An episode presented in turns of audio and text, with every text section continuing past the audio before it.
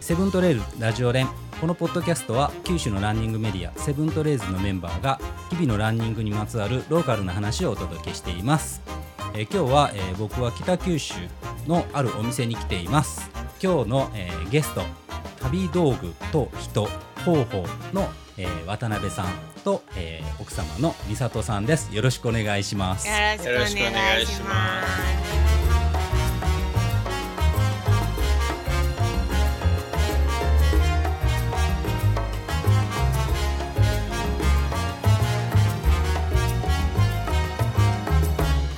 えーというわけでえー北九州に来てるんですけど、うん先ほど到着しました緊張しますねここのあの北九州のあのなん都市高速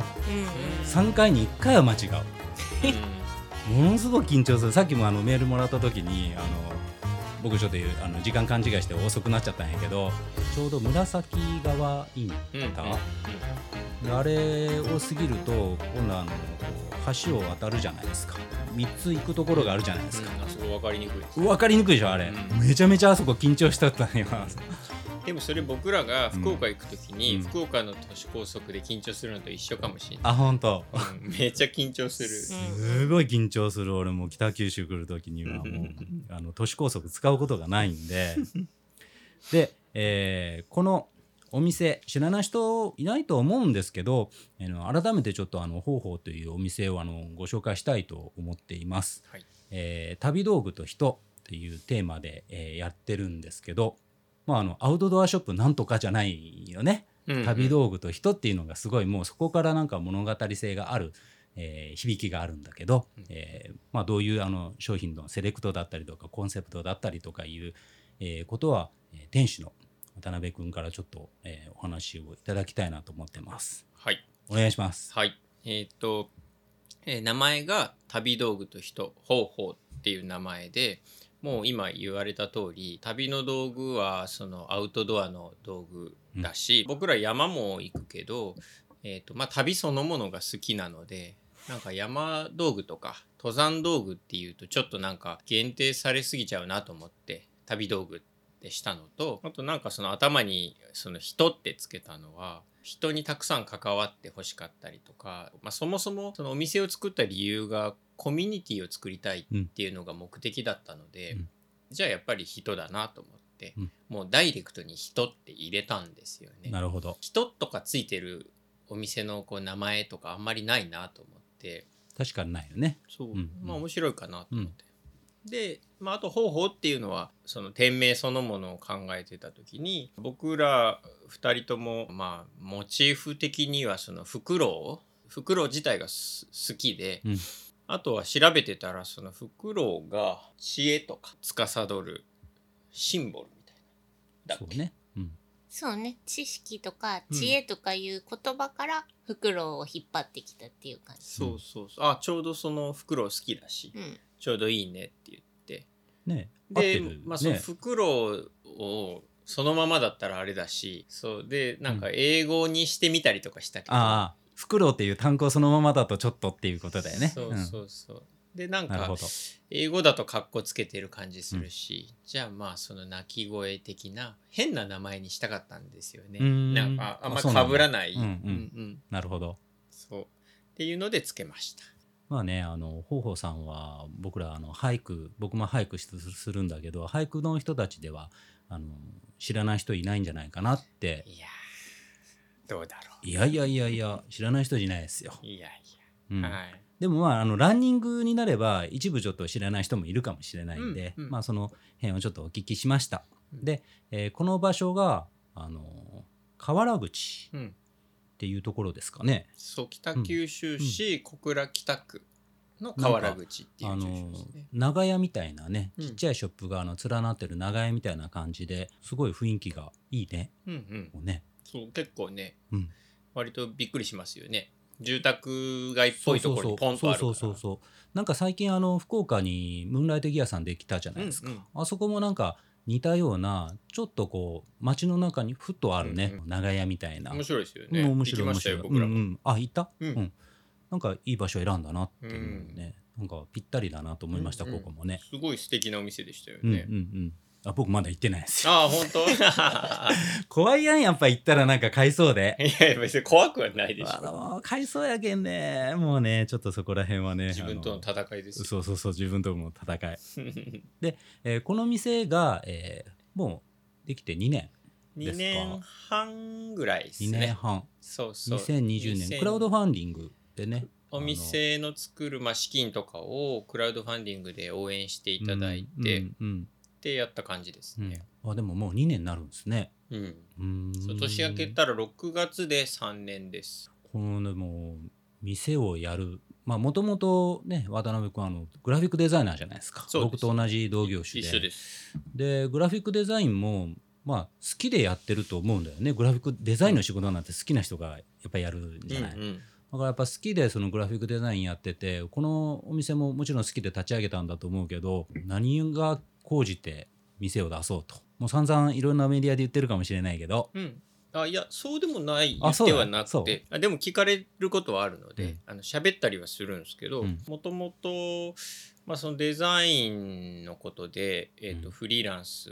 うん独立して、うんと仕事してたんですけど、うんその僕自身がそのコミュニティ作り自体にすごい興味があってうんなんかコミュニティが作れる場所を何か作りたいなってずっと思ってたんですよ。でまあそれがそのお店でも良かったしうんなんかコワーキングスペースとかでも良かったし、うん何でもいいなと思ってて。はいでなんかそういう場所づくりをコミュニティのための場所づくりをしようと思った時に最初はね古本屋の親父になりたくって古本屋古本本が好きだから、うんうん古本屋やってそこがなんかコワーキングスペースみたいな感じでうん仕事しつつなんか人が集まってみたいな場所が作れたらなって思っててでなんかぼんやりそれを考えてて。うんでなんかいい物件があったらって思ってずっと物件を探してたんですよ。でなんかのタイミングでその今のこのお店の場所があ空き物件だったんですうけど、ん家賃値下げしましたっていうのをうんその管理会社のはいなんか SNS の投稿かなんか見て物件情報見てたらあそこそこ広さもあるしこれ2軒分ここだけ借り2てるんです軒か分1軒なんだけど、うん他のお店はうんここだけなんですよ。その 僕らが今喋ってるうんこのカウンターのあるスペースだけではいはいで、えー、とうちのお店だけ2つつながっててちょっと広いんですあよーそれは2個借りてつなげたんじゃなくてもうその2個スペース部屋があったっていうことそうそうそうへだーからあ広くていいなと思って、うんで見に来て、うんなんか雰囲気もいいしなんかやれそうなイメージがちょっと湧いて湧いたんですけど、うんその時すでに古本屋があったんですよあこの中にこのあ通り沿いにー一番向こうの道路側というか、あってダメじゃんってなってそうねもうこの長屋でバッティングする店は ね出さんがいいよねさすがに古本屋出せないねってなっうんうて、んそっから急に何の店やろうっていうのあをそうなんだ一晩何での考え店をやろうと思って店場所を探したわけじゃなくてもこの場所が最初ありきだったんだ、そうありきで,、うんでこの場所で何やろうみたいうな。んで考えた時にちょうどまあもう山もがっつりやってたしはいなんか山の道具のお店をやってうんでプラスその複合で飲食、うんあの飲食スペースでうんコミュニティ作りができたらいいなっていうのをその物件の下見に行った日の夜にうんこういうふうにしようと思うんだけどって言って、あの美里に話して、うんあまあいいんじゃないみたいな感じになってで次の日にはうんもう物件の借りる電話をして決めましたあそこからクラウドファンディング、そこあであ大体のこう形とかうんプランを決めて、うん、でクラウドファンディングするすることはもうき自分の中でこう心には決めてたはんいですよ、まあどういうことをしようともそうそうそうそうでまあ大体なんとなくの目星がついて準備が一通りできてからのクラウドファンディングって感じですああねそうかそうかクラウドファンディング見たけどもうすでに名前決まってたもんねそう名前もロゴも決めてて、うんどういうことをやるとかも全部決めてて、そうかそういうこと決めないとできないもんねそうそううんうんうんそうえそのクラウドファンディングを、まあ、構想を立てて公開したまでのそのプランニングの期間ってどのぐらい練ったのそれ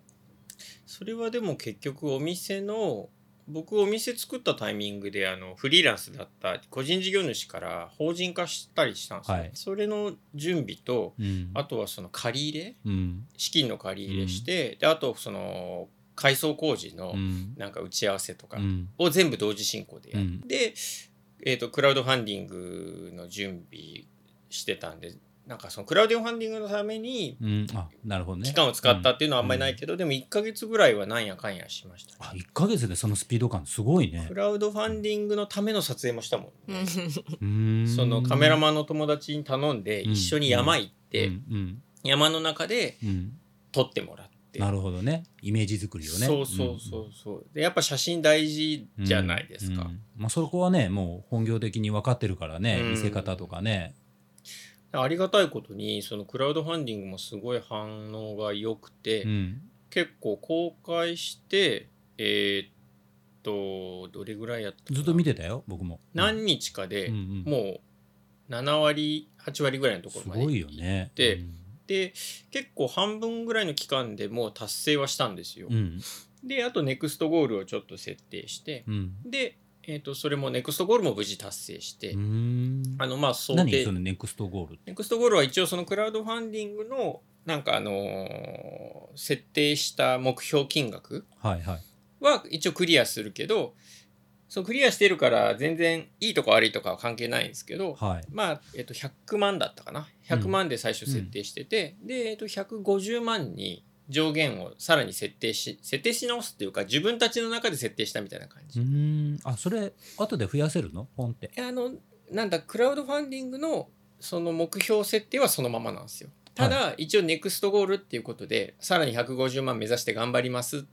ていう体にしたう感んじうんうんうんうんですね、それで満額っていうか、まあ、希望金額はそ集うまった目標は達成した感じですね、で、えーグランドオープンが9月えっ、とね、えー6月1日ですね6月1 6日月1日ですあああ2020年の6月1日かなで2年ちょっととそんな感じですうーんその辺相談された時って美里さん何か意見言ったんですかうん、もともとそういったコミュニティを作るための場所っうんていうのはお互いに探してたし、うん私はヨガのレッスンをできる場所をね、こう窓口になるような場所を作りたかったので、一緒に探してたんですよ。あそれまでは美里さん別のところでヨガをしてたうん、今もやってるけうど、ん家でやったりとか、あのカフェの営業終了した後に借りたりとかしてたんだけど、うんうんここに来れば私がいますよっていう場所がなかったんですよあーなねる。ほどそれが欲しかったんですよ。でレッスンがない時はうんお店番するから、うんうんゆるいお店をやろうっていうのはあったんですよ。うん想定外に忙しいお店になったう そん、ういなやのいやいやねえやっぱそれだけコミュニティの場を作りたいって始めたんだから、まあ、結果的にはそうなってるってことだよね。うん、んそうそうよね最初古本屋ぐらいやったらうん緩いから店番と一緒にやればいいねみたいな感じだったよね。そうですよまさか山の道具の説明せないけんことになるあとはそれもしてるの一応ね、、できないのもありますよ、うんうんテントのこととか、うんうんこのお店に置いてないものとの比較とかうんは私は相談には乗れないから、うんそうやね。う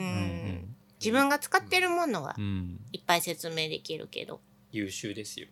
いやそりゃだってね、あやっぱね女う性ん、のうんお客さんは、そのすごいなんかやっぱ聞きやすいと思ううんですよ。んなんかそれはそうかもしれんね自分が男性でも女性の方が聞きやすいな それ別の理由でしょ。いやいやいやなんか推しが強くなるとさやっぱなんかこう、うんそうでもなない気持ちでも買ってしまったりとかすることってあるじゃない なんか店行った時うに。んねなんかやっぱ女の人同士のなんかこうちょっとこう繊細なうんなんだろう例えばこう肌触りとかうん着心地だとかあとその温度感覚うんその暑い寒いうとか、んこれやっぱなんかこの人には分かんないだろうなって男の店員さんだったら思うんじゃないのかあな。それはあるやろね、うんあの同性として聞きたいことっていうのもあるやろうしね、うんんあと勝手にガツガツやる人っって思われるのかも男の人だと。ううんんうんううんんでもうちに初めて来ることで今から山を始めたいという人、うん結構お客様いらっしゃっうて、んうんそういう人は私の方がいかにもやってる感じじゃないじゃないですか。あだけ聞きやすいのもあるかもしれない。なんか「お姉さんも山登るんですか?」って聞かれたりめっちゃ聞かれる。うん、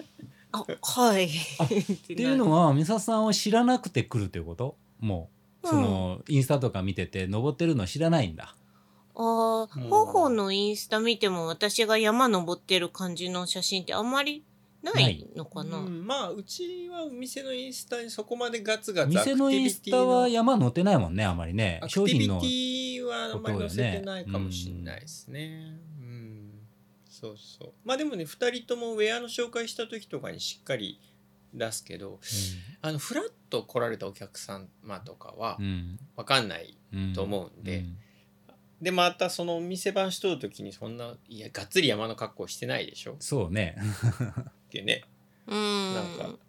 面白いよね。あはいそうです。としか言えんよね。 ヘラヘラしとけわからんのやない。全然行きそうにない。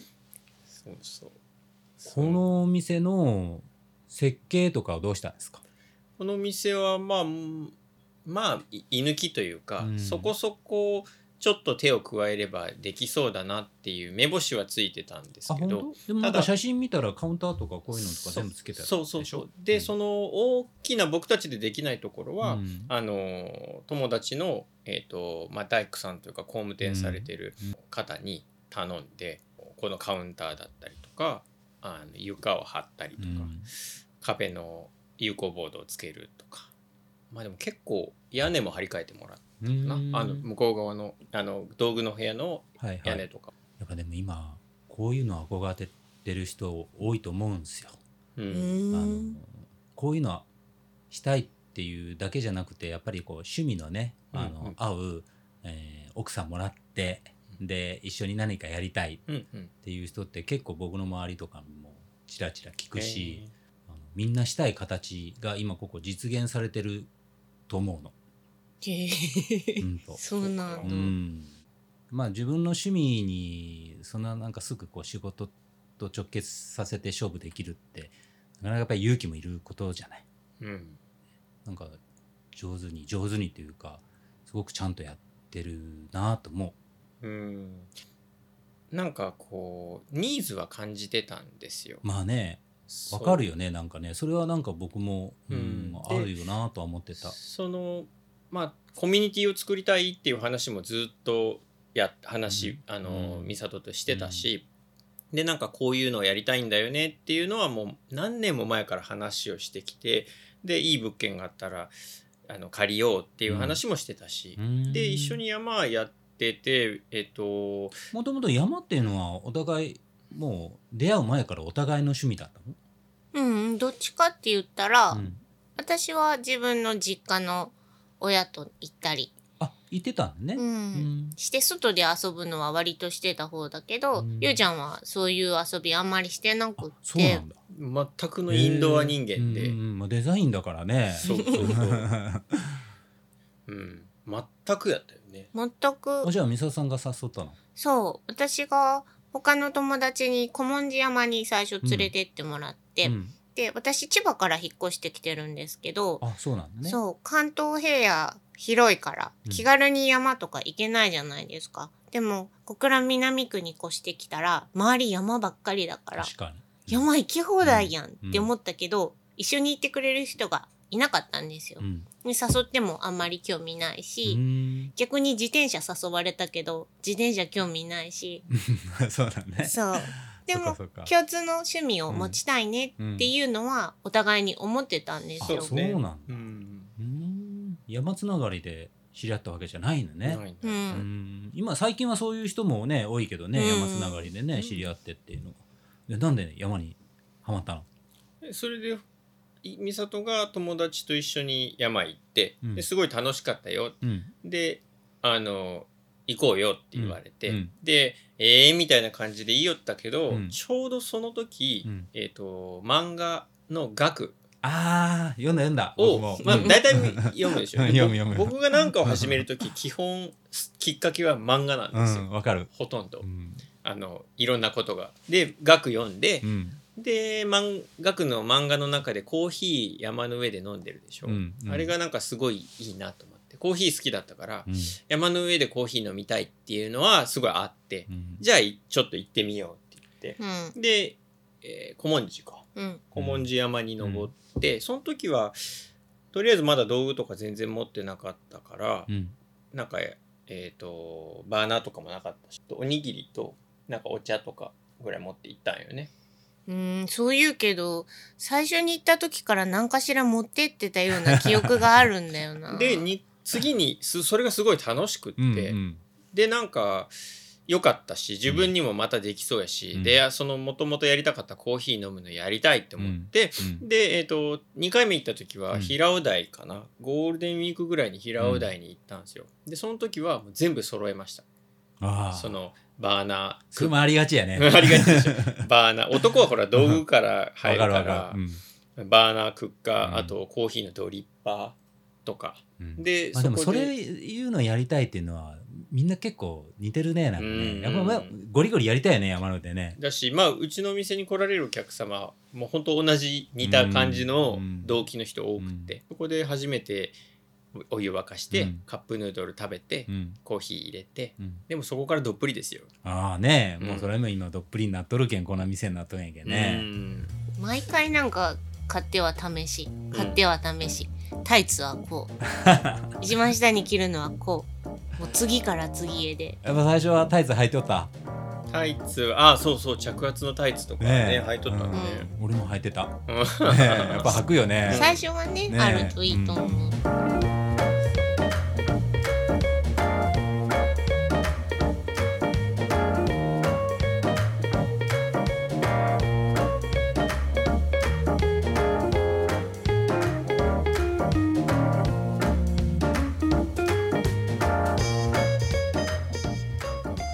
本当行くたんびに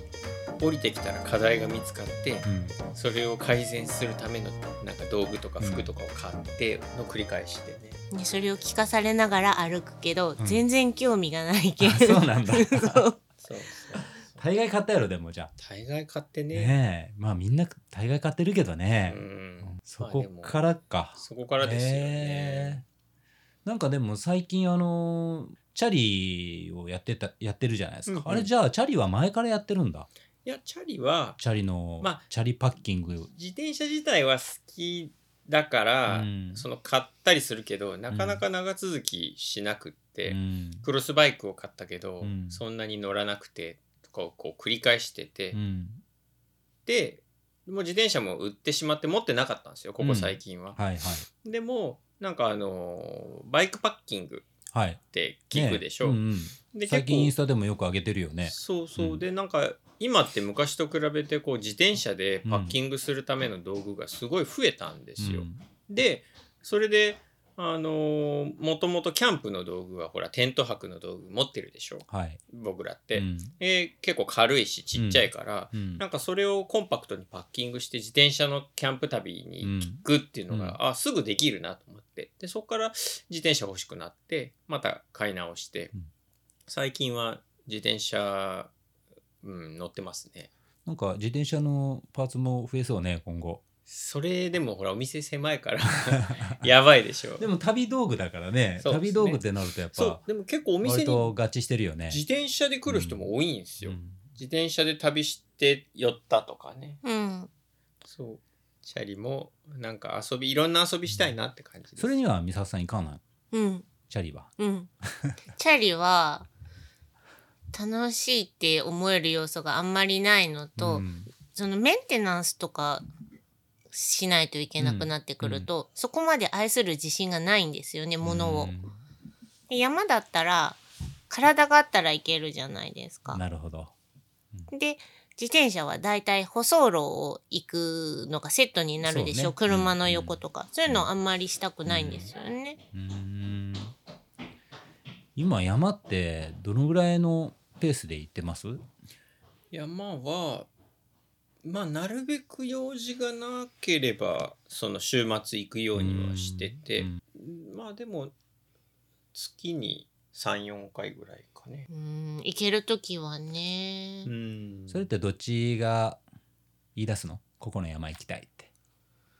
今はね山に行きたいっていう選ぶ基準じゃなくなってきたんですよ。え前はそうだったんだけど、うんうんうんお見せする前とかは、とかまだ地図見て行ってないとこ行こうとかだったけど、うんうんうんはい最近はどのサウナにーうん、行きたいから、サウナそうあサウナありきでうんこの山がいいと思うっていう提案が大体ゆうちゃんからあるのでうんいいよえってサウナっていうのは麓にあるサウナってこと、でまあ温泉とかお風呂についてるでしょ、うんうん、そうそうまあでもそうそうぜ全部が全部サウナ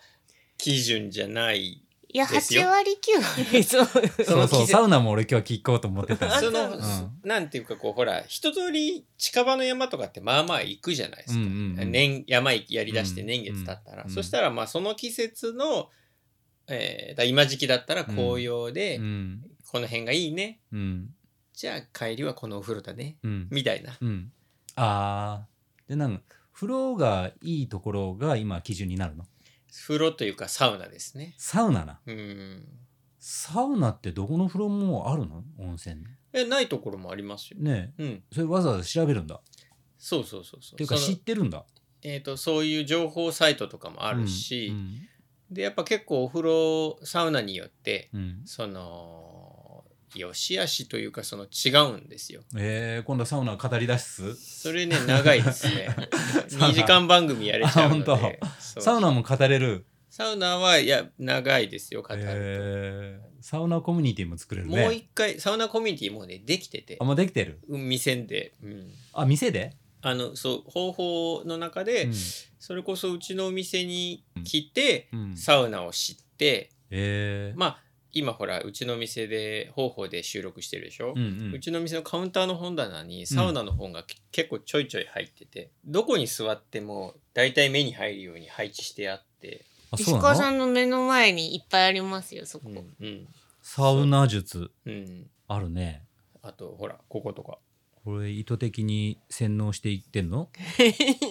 あ茶道そうそうえー、これもサウナ、それ茶道は、すうん、ここ最近のサウナブームを作ったきっかけの漫画です田中克樹さんはあのオッスとんこちゃんとか書いた漫画家の人ですああはいはいはいはいはいはいでまあうちの店でサウナを知って、うん今までじゃ入ったことなかったんですっていう人に、うんまあこう僕が話すうんわけですうんよ。うんでサウナの魅力をそこでどっぷりハマった方は何人もいますよ。サウナの魅力語っても山道具売れないじゃん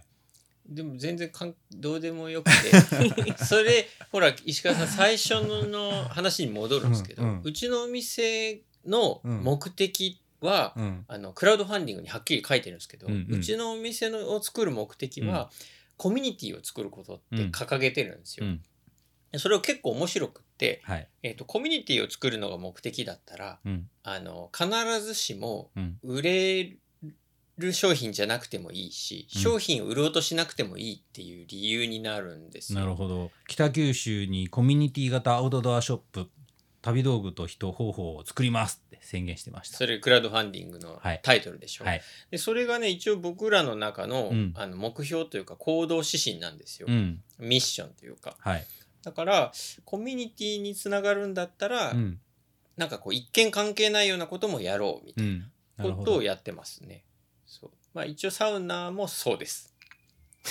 ということにしてください。いやいやいいと思いますよ、 うん、合致してると思いますよそうそう。うんでそのコミュニティ作りでサウナ以外っていうのは何があるんですかサウナ以外はビールですかね。ああここねクラフトビール、うんうん。えっとこの喫茶スペースっていうのは通常はコーヒーを出している日中はそうですね。うーんそして週に数回、うんえー5時ぐらいからビアスタンド営業そうそう。をしていますと最近はだいたい水金ですね。水金でまあ9時まで。うん最初10時までやってたんですけど、なんか時間が遅くてし終わるとしんどかったんで、うんうんもう9時までにして9時までピシッと。そううん。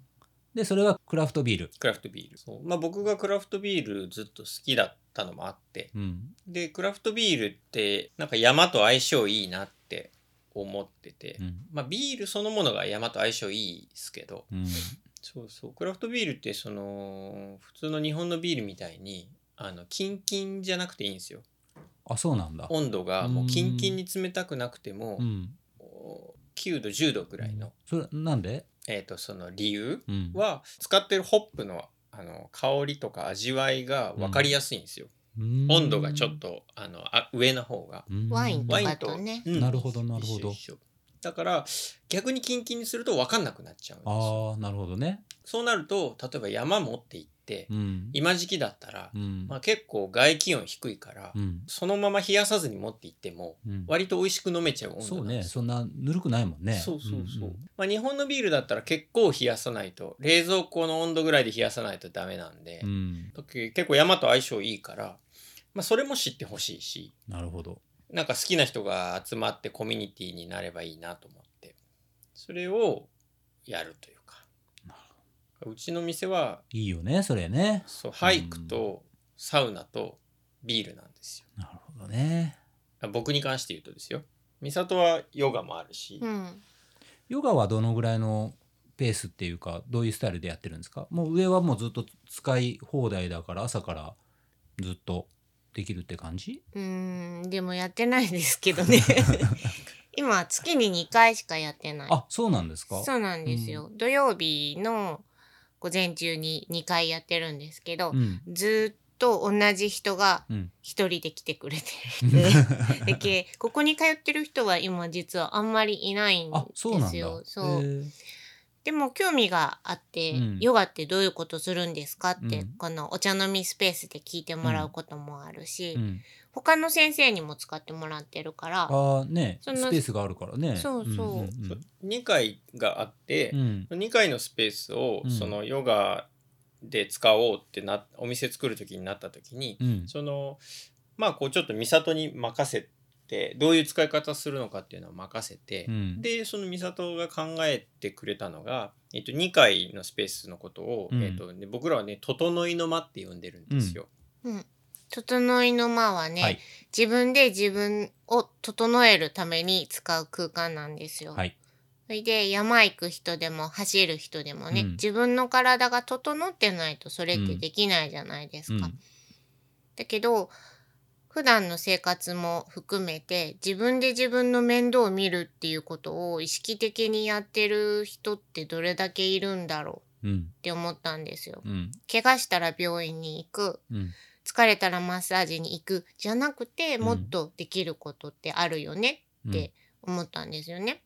だからこの2階の整いの間ですることは自分が自分を整えるお手伝いをする部屋っていう位置づけにしたんですよ。うんでマッサージの人も週に1回来てくれてるんだけどその人はうん受けに来た人の治癒力を引き出すような施術をするうんんですよね。私が治してあげますよ、うんじゃなくて。対処法じゃなくてどちらかといったら予防そうですうよんねうんそれも含めつつ、うん今体こういう風になってるのって分かってますかみたいな感じまた困ったら来てくださいねっていうよりかは、もうちょっとその人と向き合う方が大事にしてるような人に来てもらってて、私以外のヨガの先生もそういう人に来てもらってるんですよ。うんなるほど俺体ボキボキですよ今ボキボキの人は整いの間 をぜひご利用くださほい。んと整えないとなっていうぐらい体がちょっとおかしい感じもういっぱい使ってますもんね。なんかですね僕もなんか悪くてもいかないっていうタイプだからねでも自分で自分のことがある程度分かってるから行かなくても大丈夫なんじゃないんですかなんかあの放ってる方が治るんじゃないかなって変に思っちゃってるところはありますね、うんなんか一定意識すると余計になんかこう痛くなるような気がして っていうふうに言うと嫁さんが「そんなことはない」って言われるんやけど 具合が悪かったらいた方がいいとかって言うけどうん具合が悪くてもなんかじーっとしてなんか動物みたいにじーっとしておとなしくしてたらいつの間にか治うんうるんんですよ、だだっかてら割とじっとしてる、うん、悪い時は。それも一つの方法で、うん病院が治してくれるんじゃないしうん薬が治してそうくそうれるそうわそけうじゃ思うないからなんかねねうえ、ん、なんか本当じーっとするのが一番なんじゃないかなって思って しまう 猫もそうですね。そうそうそうずーっとじっとしてるじゃない、うん動物って、うんなんか隅の方で、うなんかあれがやっぱり一番なんかなってうんうん。なるほど整いの間はい。これも僕はあのちゃんとチェックしてきましたよお「整いの間」って書いてるの ねそうクラウドファンディングのページ結構残ってるから残ってるね、うんちゃんとあそこ情報拾えるっそう割と見てくれてるってていうかあれなんか参考になると思うのよね次うのんなんか何かやろうとする人が、うんうんうんあこういうふうにその、えー賛同を得るためにはちゃんとこうストーリー立ててね、うんうんえーみんなに説明して、うんそれに対して何をお返しするのかっていうこと、うんとじゃあ今現在どうなのって調べたら出てくるじゃ、うんうんうんわけじゃない2年経ってどうなのってだからあれはいい情報として残ってるなって僕は思った。うんなんかまあこういうのは話していいのかは分かんないですけど、うんそのクラウドファンディングってその結構手数料高取られるよいんねですあれ30%ぐらい取られるでしょえーとまあ、ちょっとパーセンテージは伏せとくとしても、まあまあ取られるんですよ。うんでうんはっきり言ってそれってほら支援してくれる人のうん行為をうん100%で受け取れないのって、まあねそれってどうなんだろうみたいな、うんそれを手数料として第三者に流れちゃうのって良くないような気もするじゃないですか。でも僕としてはそのなんかこう知ってもらうためだったり、うんあとあのクラウドファンディングっていうプラットフォームを使うとうんうん一緒に応援するこう仕組みがあるから、うんうんなんかやっぱね何もなくてただ応援する人がそのお金持ってきて渡すなんてことってあんまりないじゃうないでんす、か。まああれはしょうがないよねだってあの仕組みがあるからそういうことができてるわけだからそうまあまああそこにだから対してはあすねうん運営元も相当なコストかけてうねんやっぱ作ってるわけだからね。なんかデメリットもあるけど、まあなんかメリットの方が大きいなと思って、まああえてやってみたけど、うん結果良かったですもんね。うんうんあれはなんか最初のスタートアップに知ってもらうということとちゃんとそこで賛同を得たっていうのはねうん上手だなと思うけどめっちゃドキドキしまましたけど、あれやっぱ自分でと思うといやちょっと怖いなって思う。うん、ねえやっぱ集まってないということはあまりこうなん共感していただけてないということじゃないうんそこに対してはやっぱちょっとそうそうお怖さはあるよいねや石川さん、うんほら僕らってうん仕事上、うん人のことはできるでしょそうそうそうで自分のことするのって結構大変じゃないですか、自分のことは大変ね人のことはねなんかその偉そうに言えるんですよ 納期とか予算とかまあなんかその中でできることってこれぐらいだなって言ってすぐにこうなんか到達点が予測できるけどうん自分のことっていうのはその到達点っていうのがやっぱもう冷静に見れないいいろいろね、ううんんまだなんかやれるんじゃないかと思う反面なんか案外やれないとかさ、うんすごいそこは感じるねう。んうんまあでもなんかその仕事やってきた中で、うんこんな店があったらいいのになみたいなうん、のをやった感じっすもんねう、ん、うん、やっぱ本業が生きてるんじゃないの、そうっすねでも最近さあの渡辺君なんかもうデザインやめますみたいなこと書いてたじゃん。あお休みしますっていう投稿しましたもうあのこれをあのねあの集中してあの山道具屋やりますみたいな、うんでもそのまあこれ好きで始めたんだろうけどデザインももともと好きで始めてるからやめんでいいのになって思ったのになん でそれはあのいやわざわざやっぱこれに集中するっていうふうに決めたのえ結構やっぱ同同時進行っていうか二足のわらじでやるのが、うんやっぱなかなか難しいんです難しかったうんうんでなやっぱ今時代的には二足のわらじやんそうです、ね、二足とか三足のわらじスモールビジネスをいくつも立ち上げて一つに対してのあの負担をなくすっていうかさリスクをなくすっていうタイプが割とね最近では流行ってるけど、うんうん、あえて一極集中。一極集中っていうかそのデザイン自体はうんお店にも活かせるでしょう、うんうんだし、まあ、セルフプロデュース的にはね。そうそうそうあとまああの戻ろうと思えば戻れるなって思ったんですよなんかやっぱりそのクラウドファンディングとかでたくさんの人に応援して作ってもらったお店だから、うん中途半端にやれないなっていう気持ちがどんどん強くなっていってて、うん同時にお店もすごい忙しくなったので、そのちょっともう中途半端な感じで関われないなっていうなったんですよ。忙しそうだもんね。そのいうん忙しいのは何が忙しいの？いやお店って結構、うんその目に見えないところでやることがまあまあ多いうんんうでんすよ。そういうのを聞きたい。そのまあ、例えば商品扱ってるでしょ、うんそしたらその商品をお店に並べるにしても、うんそのお店に商品が入ってきましうた、んでその入ってきたものを例えば検品をする、うん商品をじゃあ出せるようにレジに登録をするとうんか、でそれ値札を貼るとうか、んうん地味地味で しょ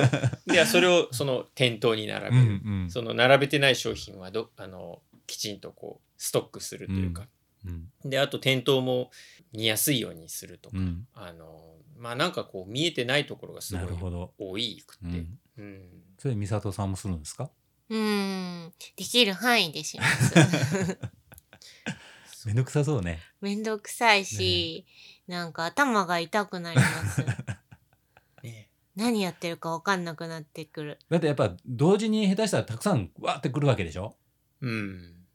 そうですねね、まあ一つが処理しきれないうちに他のも来たりするわけでしょうん、そう、ねありますねでも早く出さないとやっぱり季節もんじゃないそうそうそうそう、他の店は出して売ってるんだから、うんやっぱ来たらすぐねう、んうん店頭に並べないとね、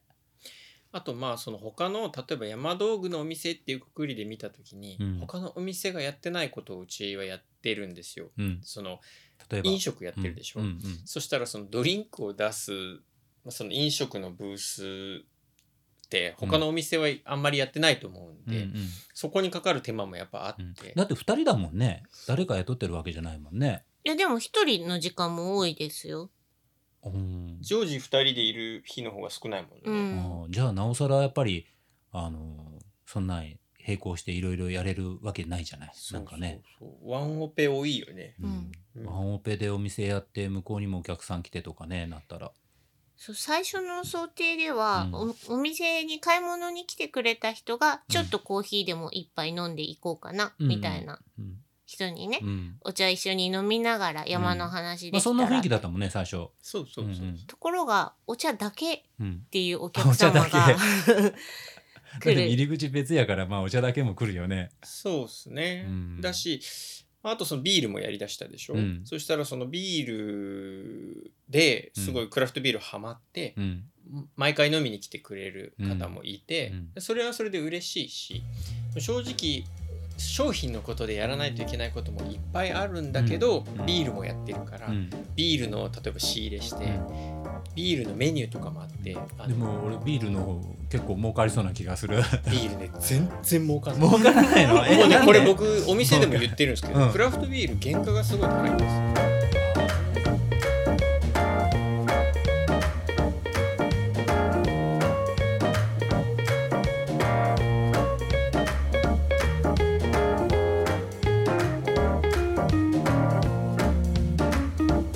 原価がすごい高いんですよ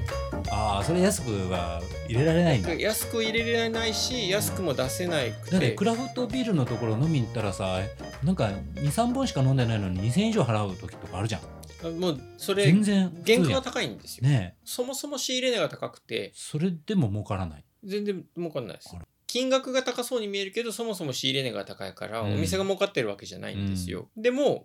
きだからやうんやりたいし、飲んでほしいから、でなんかやっぱあのお客さんにも知ってもらいたいからう、んあのついついあのデザイナーの佐賀としてうんメニューなんかめっちゃ凝ったやつ作っちゃうわけですよえどうなるのあのねこっちにありちょっまと見すして でもそんぐらい来らんとね本業なんだからねこ凝ったっていうかうんきちんとうんあの自ほら分ちゃんとしてる自分でテキストを書くんですちゃんとしてるあの文字の量も合ってるやん3枚3枚あります それほぼ毎週更新されますから、あ毎週ビール入れ替わるからいやわかる俺もだって趣味のことを本業持ち出ししてるもんめちゃめ ちゃ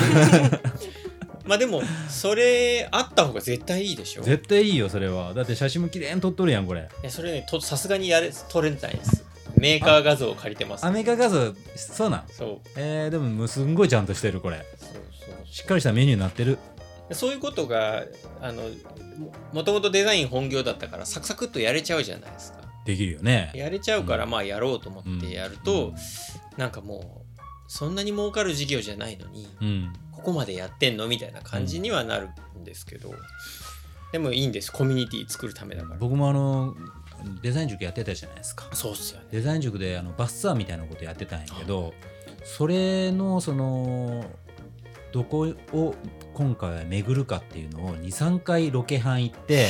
でそこのその自治体とかと打ち合わせしたりとかそれ自治体からお金もらってなくてうん打ち合わせしてでそこの場所を全部あのあの生徒の可愛い子連れてって写真撮ってうん旅の本みたいなやつをうんうんわざわざ作って60ページぐらいの本 を作ってそれを参加者に配ってっていうのをしてたでも全然儲からんよ、うんうんもう基本あの旅行会社じゃないから儲かってはいけないからバス代とあの経費をみんなから徴収して、うんで連れていくだけやんうんうんなのにめちゃめちゃ凝ったパンフレット作ってたうん毎回毎回一緒ですよねこうこういうことするデザイナーは儲からんじゃんいやでもいい んですよコミュニティになってそうるそうそうだって石川さんのとこ俺もやってろたのデザインうん塾そうそうコミュニティでしょもうそれでやってたそのその気持ちはわかるよものすごい、うんうんそうそうだってもうこのポッドキャストも同じようなもんだしねそうですよねそうそうこのポッドキャストを今回、まあえー、とこうやってあの方法の渡辺君のところに来たのはもともとそのセブントレーズのポッドキャストの、えー始めたきっかけがこの方法 FM うんで、えー取材というか収録していただいて熊川リバイバルトレイルだったかなあれが終わった後に、えー収録してだいしていただいた時に、えーいろいろ機材を見せ見せてもらってねうんうんそれだけで始められるのとか言って思って、なんかあれこれあれこれ聞きながら、えーそれから始めて僕7月からやったんよあれがなかったらポッドキャストやってなかった しめっちゃ聞いてきましたもんねうんめちゃめちゃ聞いたねあの時 ねもうねいくらとか言ってそうそうそうこれいくらこれいくらとか これいちょるっとここで聞かれるの困るんだけどと思いな がら妻の前では言えないあそっていううそっかそいっかやそっか言えないことないけどうんでもあのほ方法 FM で、うんうんあのうちのポッドキャストの収録で、うんえー、と石川さんのところに行って収録したでしょ、はいはでい今回石川さんが収録で方法に来てるそのうなんか面白いですよそうなんかね面白いねいや変なだけど感ねじ行きたいなと思ってたねちょっと慣れたら行こうかなと思ってうて ん、うん、やっと来れたなと思ったありがとうございますあれがあったから今こうねセブントレーズラジオ連があるようなもんなんでありがとうございますいいやいやいやいろいろ教えてでいたももだうあいってという間にエピソード数追い抜かれちゃったからや抜いてないでしょ待って全え然21とかでしょえっとこれが22になる22でしょ、はいえもう追い抜かれちゃっうたちまだ21しか出してないお抜い20たじゃうあちもののんびり亀さんペースです から22取ってないもんねまだそうそうそうあーそっかあの一応週1やってるからねうん年内言ったら30ぐらいになるんかな年内ですげえ石川さんのペースいやあの、まあ、さっきも言ったんだけどラジオ連っていう名前つけてるじゃないですかうんだからあの、まあ、コミュニティのためにやってるっていうような大義を背負ってるわけじゃなくてあの練習うんラジオの練習、なるほうど、んと思ってやるとあの何でもありかなって思ったんで、まあ、友野さんがちょっと「ラジオ連」っていう名前いいんじゃないのって言ってくれてあそれいいなと思ってなんかランニングしてるチームのあるようなネーミングだったりもするし、うんうんうん練習やかうんらうんなんとか連ってよくつけるじゃないですか、うんそれとあのラジオ連ってラジオの練習を純粋にやるっていうダブルミーニング的にいいかなとうん思ってだからなんかこうマイクのことを知るとかさ、うんうんうん単一指向性のマイクは何だとか さコンデンサマイクは何だとかさあとなんかレコーダーは何だとかさ、うんソフトは何だとかいろんなその僕らグラフィックデザイナーだから、あの静止画を見てで仕事してたじゃない、うんイラストレーターにしてもインデザインにしてもうん止まってる自分でマウスで動かさないと画面って動かないじゃないうんでもこのあの音とか映像とかいうのはこうタイムラインがあってバーってこう流れていってで目じゃなくて耳で聞いて仕事するじゃないですか仕事っていうかまあ編集するじゃないですか、だから今までやってたそのクリエイティブのその筋肉と全然違う筋肉を使ってるのがなんか割と新鮮でもう僕55になるんですけどそのデザインで20前からやってるから高校卒業してずっとやってたからなんかその30年してまあまあまあ飽きてきてるわけですようんなんか同じことをずっとやってるのにうんそこになんかこの音声とかが入ってきたんで割とすごく新鮮で楽しめてるなんだからなかんかいろいろ練習しようと思っててちょうどいいっすよね、うん映像だったら、うん映像も音声もその撮そうそう影機材うんと音声の収録機材とまた別で、ねえやること一気に増えるけどそうそう音声だけだったらなんかまだね映像ってなるとまあもともと僕らはグラフィックデザイナーだからその映像のプレミアとかソフトあんま扱わないじゃないですか、でもそこから覚えないといけないでしょ、うんうんでまたカメラとか機材もどんどん増えてくるし照明とかも出てくるしなんかそうなるとちょっと億劫だなと思ってて、うん渡辺君いくつ今僕今43ですあ43あまあまあそんなねあのなんかすごい若いというわけじゃないからラジオ世代でもあるでしょもう好きっすねね、うん僕らも本当になんかあの小中高ぐらいまでは本当ラジカセの時代だからめちゃめちゃラジオ時代だから、うんラジオのパーソナリティにになりたいとか思ってないけどそういうのっていうのは割とずっと聞いてたじゃないですか、でそういうのがなんかやれるっていう楽しみもポッドキャストねなんかあったんですごいこれは楽しいなと思いますね、うんうん何の番組が好きだったんですかあーでも俺らはやっぱ「オールラインドニッポン」聞いてたかなう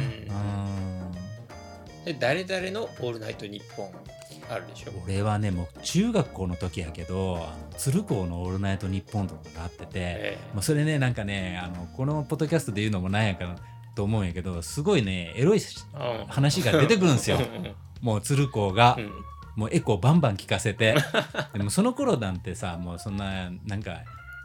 言葉だけでも俺は興奮するような中学生時代だからそうですなんかそういうのをラジカセ聞くんやけど親に聞かれたら恥ずかしいから布団かぶって聞いて たそうヘッいうドホめンヘッドホンとかないないないヘッドホンとか金持ちしか持てないじゃないラジオに耳べったりくっつけ て布団かぶって聞いてたエロい話はさらに1時何歩ぐらいにうんうん始まるんよ、それもね起きとくのも結構辛いわけよ子供だから布団かぶってたら布寝団かまぶっすてよる、ねいやそれまで布団かぶられないじゃないネタふりしないといけないからああずっと聞いてたらバレるでしょなるほだど からごそごそそのトイレに行く行ってあの戻るふりしてラジオを持って布団の中入ってめちゃめちゃ最小の音にして耳張り付けてた張 情熱がすごい。自分のいつようんり付けてたな、まあ、そんな時代よねうーん美里は何のラジオ聞いてたの私は大月健二の「オールナイトニッポンあーあの人も話うまいもんねねうんうん」月曜日でも私めっちゃラジオっ子だったから8時ぐらいからずーっとラジオであし本当まあ、ラジオが割と多かったですよね昔はね、たラジオなら聞きながら勉強できるけど、あでも聞きながらとか絶対勉強で きない勉強すらせんいし、や確かにねうんまあ、でもこのポッドキャストって本当趣味的なことでその話せるじゃないああいうやっぱラジオっていうのはやっぱちゃんとねあのそれなりのスキルがあってさうんあのテンポよく生でもちゃんとこう話せるような、えー話術とか語彙力もいるけど、うんこういうポッドキャストって趣味があれば割と趣味の話で番組が成立するから、うん一般の人でもそのこうやって番組持てるやん、うんそれがやっぱ楽しいよね、うんうんいろあらゆる人に楽しんでもらおうとはしてないですし、そね、うそうそうそうものすごいニッチでいいいいのよ、うんなんかね僕もあの九州のランニングコミュニティとかって言ってるから、まあ、九州の人たちが聞いてあの身内話で盛り上がるぐらいでもいいなとは思っていて、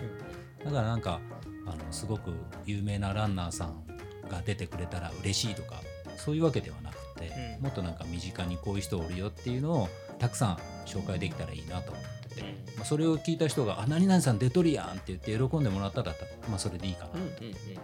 あ、それでも聞いてたらあの楽しい話とか面白い話あるじゃない、はいねそんなことあったみたいなね、まあそれもいいし僕らやっぱりあの僕もフリーランスに近いからその仕事してる時って全然人と喋らないのね、うん今なおさらあの電話もしないし、うんあのメールばっかりじゃないでうすんか、だから一日ほとんど誰とも喋ってないみたいな時があるんだようんうんだからこうやってあのポッドキャストをしてどこかに行って喋るっていうのも喋る練習もうラジオ練ですよ喋る練習ですよ脳が活性化されるそうそうそうそう何でも練習って言ったらねチャレンジしやすくなりますようねんうんだからだんだん上手くなればいいから、うんなんかあのその時その時は下手くそな部分がたくさんああってもいいと思っててでそれがちょっとずつ上手くなって1年ぐらいして聞いた時に「うわめっちゃ上手くなっとうやん」とか言って うん「音も良くなっとうやん」とかなればいいなと。うん、最初の10回ぐらいまでの進化が凄まじかったですよね。あ本当うん好きですね練習。そう練習やねもうあのでも課題はいろいろあるよまだ課題はねううんでもなんかちょっとずつねいやでも結構僕聞けましたよあみさとさんなんでキノコが好きなんですかキノコが好きな理由はうん可愛いからですあそうな のお花が咲いてたら可愛いなって思うでしうんうょ、んでそれと一緒なんですけど、うんキノコに関しては、うん種類ごとの生存戦略がそれぞれ違くって、はいあこれ膨らみそうですね。そう、ね膨らんで大丈夫なんですか、まあ二時間いけるあのその分他が切れる切れるか まあら。そうね例えば私が最初に可愛いなって思ったキノコは、うんベニテングタケなんですけど、うんベニテングタケってどんなんかわかります、わからないです。よくディズニー映画とかの森の中に出てああくいるわゆるなんか毒キノコっぽいやつ。そう赤い傘にうん白の水玉模様のやうつん毒々しいようなやつ。毒々しいやつ、うん九州ではもうほとんど見れあないんもそれで美すけ里さんどのアイコンじゃないですか。あそうそうそう、んんんそうなんですよ、う私のアカウントに毒キノコって入ってるんですけど、キノコの中でも特に毒キノコかっけえなと思って、うん、まあなんか色はねうん色彩豊かだよね。そうなんですよ、で最初はキノコグッズって世の中にあんまりなくって、はい見つけるたんびに買ってた んですよ先見の明20 20何年か前ぐが。らい、それこそその石川さんの前にある、今ビールのメニューの裏に隠れちゃってるんですけど、うんそのキノコキノコブックキノコブックっていうあるよこれはい、それを古本屋さんで初めて買ってその写真もすごくいいんだけどはい。いろんなキノコの種類について書いてあって例え本ば当だ。あのトンボに寄生するキノコとかあるんですよええそんなが。トンボ飛ぶのにトンボ空中にその胞子が飛んでるところをトンボが通ってトンボ限定なのそれは。そうなんですよ、へーとかあの冬虫夏草もキノコなんだけどあれセミやもんね。セミもあるしアリもあるしあとカメムシとかもあるんですけど、うーんその胞子がねうん、じゃあトンボに取り付くじゃないですか。はいでトンボがピッチ止まるでしょ、はい。それでそしたらそのトンボを止まったところごと固定するんですよ。えそれえよかでったそれを養分にするんだ。そうなるほど。冬虫夏草とかもじゃあ例えばアリに取り付いてアリが自分が発芽する発芽って言わんか出てくるのにいい場所に連れてってここいいなって思ったらそこでアリを死なすんですよ。まさに僕が開いてるこのここのページですね。そのページそのページ。これでも芸術的にかっこいいね。そうなんですよ菌糸の広がりとかもかっこいいんですけどうんキノコって思ってる部分じゃない土の下とか葉っぱの裏にある菌糸がキノコの本体なんですよすごい。あでもこの虫に寄生してるの出てるね。そうなんえですよ、ー、そういうのがあるんだ。とあかそういうなんか生存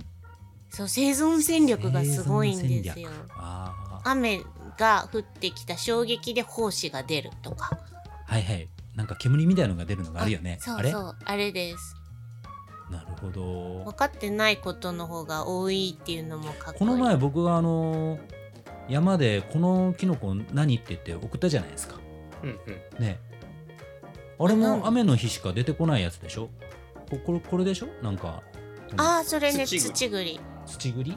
土栗土めちゃめちゃかっ栗こよかったけどあれもう二度と見ないあそうですうか、ん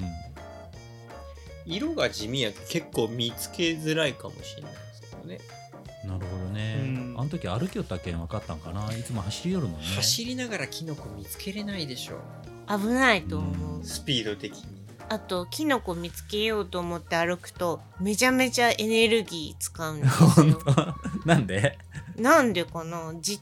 ものすごい見るけん、アでンすテかねナを張ってんだようね、ん歩けなくるなっちゃうんですもいつもそうやって見てたらあここは何があるんじゃないかって言ってパッて逆にピンポイントに見つけません、ねうんそうみたいですね俺私あのヘビがよくわかるんですけヘどビヘビの音とか気配がわかるんですようんうんなんかヘビカサってした時にあヘビだと思って見たら大体ヘビへえ、ヘビのプロすごいヘビ見つけ るの上手へえそーっと言って物音立てなくてもパッと見た時にヘビえヘビ嫌いなんですかいや嫌いじゃないですよ全然ただ見つけるだけものすごく見つけるのがう まい、その傘はうん例えばえっ、と虫の傘もあるでしょあるでしょ音あるでしょヘビの傘がわかるんですようんあでもその感覚はわかる気がするなるほど、うん蛇がスーッとは張っていくカサーっていうのが分かるんですよ、あーでも確かに違うかもですね、うん這うから、うん、あーすぐ分かるそんな感じでキノコがわかるんじゃないですかそんな感じでキノコがわかります、ね呼ばれてる感じがすうんうる、んでも食べるキノコを取ったりとはしないのまず私はしないですねスーパーで買うだけあの見て楽しむ派で見すて楽しむうなるほどキノコのことはまたこれ一つできるね会がん、そうですねそんなにその正しい知識を持ってるわけじゃないけど あのこうやって話をするといろんな人が写真を送ってきてくれるんですよ、んこれって何ああって言ってめっちゃめちゃあるでしょキノコってめちゃめちゃあるなんか食べれるキノコと同じような形で食べれない毒持ってるやつとか、そういうの気軽に答えらんないじゃないでうすんうか、んだからこの写真じゃわからないんだよって言うようにはしてるんですけどね、えこれ食えるかって聞いてくるのうーんいやこのキノコ何って聞いてくるけど 傘だけじゃなくて傘の裏とか、はいはいはい絵とか、はいその地面に埋まってるとことか、どこに生えてるかとかによって種類探すんですよね。んでそういなるうほ情報なしでキノコのパッと見の写真だけあっても分かんないことの方が多いんです よね。これでもキノコ深すぎてまだまだ掘れそうやけどこの辺で終わ終わりましょう。 り ではでは最後にうんえっと、一番好きなアイテムは何ですかっていうのをお聞きしたいです。まあ、これはあの山問わず日常でもいいです。まあ、なんで聞きたいかって言ったらやっぱこれだけいろいろなものを見てて、えー価値観とかがこうある人が何がいいって思うものがあるのかなっていうのを純粋に聞きたいっていうのがあります。なんでしょうでこのお店に置いてあるものいじゃやなくもうても何でもいいですよ皆さんもう家に帰ってても何でもいい私これが一番好きっていうアイテムってありますそう聞かれたら逆に難しくなったけどなんだろう人にそのおすすめしたいもので言ったら、まあうちのお店にも置いてるんですけど、海へっていう洗剤ああはいはいがよく僕ても使ってましたああれ使いやすくないですかこれの時にはこれを使うみたいなのしなくていいんですよね。うーんでそれ使い出したのなんでかって言ったら山の服ってウールはいとかシルクとか、はかと思えばそのゴアのものとか、いろいろあるじゃないですか、うんそれ全部あれで洗えるからあ洗剤ゴアもいいのあれ。ゴアもいけます、へーそれは知らなかったな。ちゃんとテストしててあのへーデータもあるんですけどそれであと食器洗剤にもできるしあ、そうなんだ。そうでうんあの希釈してこう拭き掃除とかにも使えるしだから今から大掃除の時期になるじゃないですか、うん何用の何々みたいなのいっぱいになって、うんあれがないから買いに行かないとみたいなのって結構多いと思うんだけどそう考えたらいいね。楽ちんなんですうよ、んそこまで考えてなかっねた。うん例えば今新しい商品が出た時これってどうやって洗濯するんですかって言われても、うん海へでうちは全部洗ってるからほど特に買えなくてもいいんですよね。